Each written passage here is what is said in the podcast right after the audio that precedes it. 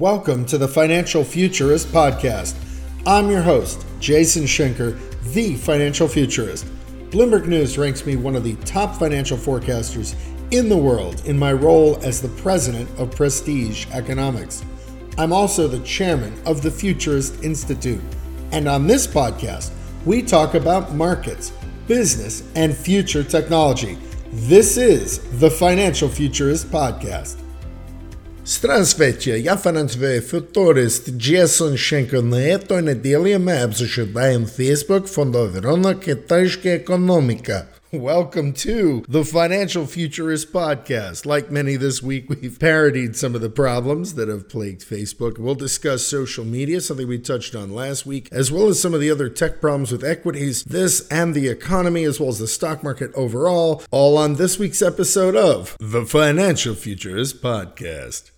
Over the past two weeks, we've seen significant pressure on a number of equity markets in the United States on both the Dow and the NASDAQ. While Dow companies have been particularly impacted by tariff and trade concerns, something that has also spilled over into the NASDAQ, there are a number of tech companies that have faced some significant challenges in just the past week. Facebook, which has been under pressure for fake news, as well as the scandal around Cambridge Analytica with a breach of user data and a push towards new privacy, as well as Amazon, which is has been criticized by President Trump for its ability to avoid tax, as well as the negative financial impact that Amazon shipping has had on the U.S. Postal Service. And even Tesla's had problems as it received a critical credit downgrade this past week, and its bond yields rose sharply. Normally on the Financial Futurist podcast, we talk about the economy and financial markets, and then we talk about future technology. But this week, I think it's important to talk about the business of technology technology businesses because there's actually been a feedback loop over the last couple of weeks where economic factors have been impacting equities, but also equity market impacts have impacted consumer sentiment. And so around and around we go. Last week, I talked extensively about social media. I talked about the Facebook scandal, Cambridge Analytica. And on the 28th of March, Facebook announced new policies regarding privacy, data deletion, and a lot of these things are coming to a head because of regulatory changes coming in the European Union, but also the these external pressures because of these stories are likely to result in significant and sweeping changes that give users more rights of ownership and control over their own personal data. You can now download your Facebook data, you can take a look at it, you can have it deleted, you can put a lot more limitations on it, or so it appears here at first blush. This is going to be important for maintaining trust going forward because if people feel like they don't have control of their data, they can't trust what's being done with it, the whole social media experiment will be over. New York Times wrote an article along these lines last week week, Can Social Media Be Saved? was the title. But the biggest thing we continue to encourage people to realize is that social media is just a mix of social and media. It is still about business. And this is what people lose sight of, whether it's Twitter or LinkedIn or Facebook or Instagram. Social media is about business. That being said, no one likes things that threaten their business. And so, an attempt to keep things moving forward, I think you are going to see things that meet consumer needs and interests that had not previously been as strongly voiced, like privacy and control over data. I may have mentioned in a past podcast that last summer when I spoke to NATO in Europe, Latvia in July, one of the foreign dignitaries I spoke to was talking about taxing data that was transferred internationally the same way you might tax other goods that are shipped overseas. At the time, I thought that was quite strange, but now we see an environment where value is being placed on data and individuals want more control. I think you're going to see some big changes here. But the challenges that Facebook's facing and all social media will face with privacy is very different than the challenges that Amazon and Tesla have been facing in the past week or two. Amazon in the past week took a really big hit as President Trump commented about Amazon's ability to avoid paying taxes. That had a negative impact on Amazon's share price, but later in the week, President Trump commented on how packages that are shipped by the US Postal Service for Amazon lose money. That comment was made after markets were closed. And so while there was some pricing in of the first set of comments around taxation risk, the comments around shipping costs have not yet been priced into financial markets. And that could be a problem. The final company I want to talk about on the technology side that was in big focus last week was Tesla. Tesla received a credit downgrade and its bond yield, in other words, the interest they pay on Tesla bonds, went up. It's bad for a company because it means it has to pay more for the debt it requires to finance its operation valuations. This isn't financial advice, and I'm not giving a recommendation, but I will say that I am happy to have gotten my deposit back last week for a Model 3. So these are just a few of the different problems that we've seen for companies in the tech space. And one of the biggest problems in the space right now is that valuations are high because multiples are high. The way you value a company is often based on some kind of multiple of revenue or EBITDA. And we've been warning our clients for a number of months about the downside risk to equity markets, especially tech companies, because of high valuations. One of the biggest reasons, of course, is, is if you're trading at a very high valuation, that reflects future expectations of lots of revenue and lots of earnings. And so those companies are going to have a higher beta. They're going to be more responsive to any kind of bad news. The last couple of weeks, the biggest, most overarching piece of bad news, of course, was on trade, but these are a few other companies that have had individual problems. And we remain concerned about equity valuations and the NASDAQ in general, because if you look at what's happened to the crypto bubbles, cryptocurrencies had experienced a real surge at the end of last year. And since the beginning of this year, they've really taken big hits. They took big hits last week. We remain concerned that this could be essentially the camel's nose under the tent, a canary in the coal mine, and that first hint that there may be other risks associated with tech fever and FOMO that so many investors have. How this plays out across the markets will be determined by what happens with some of the fundamental data. And fundamental data for the fourth quarter of 2017 was quite strong, with GDP being revised up last week to show a growth rate of 2.9%. Some of the data that's come out of the first quarter of 2018 has been a bit slower. Auto sales, housing sales, retail sales in general, those have all slowed. And we saw consumer confidence as well as sentiment slow last week in reports for March. This means that in the coming week, the ISM manufacturing index, the non manufacturing index, and the jobs report will be critical because these are some of the first U.S. data points we'll see for the month of March, aside from confidence and sentiment. If we see further weakness in orders in the PMIs and those ISM reports, or if we see a significant slowing in the number of jobs created in the jobs report, something we expect and that's expected by the consensus, you could see equity markets struggle a bit further in aggregate,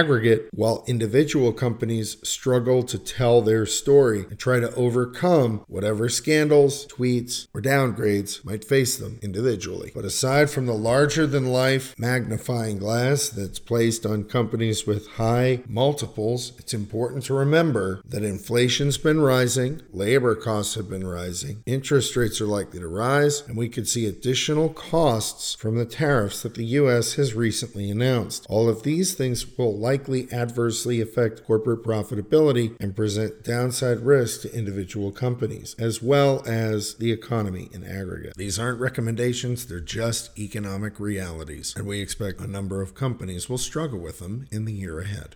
Thank you for listening to this episode of the Financial Futurist Podcast with me, Jason Schenker, the Financial Futurist. You can follow me on Twitter at Prestige Econ and check out my website, jasonschenker.com. On jasonschenker.com, you can sign up for my weekly newsletter to make sure you're getting the latest and most important information about markets, business, and future technology. Until next week.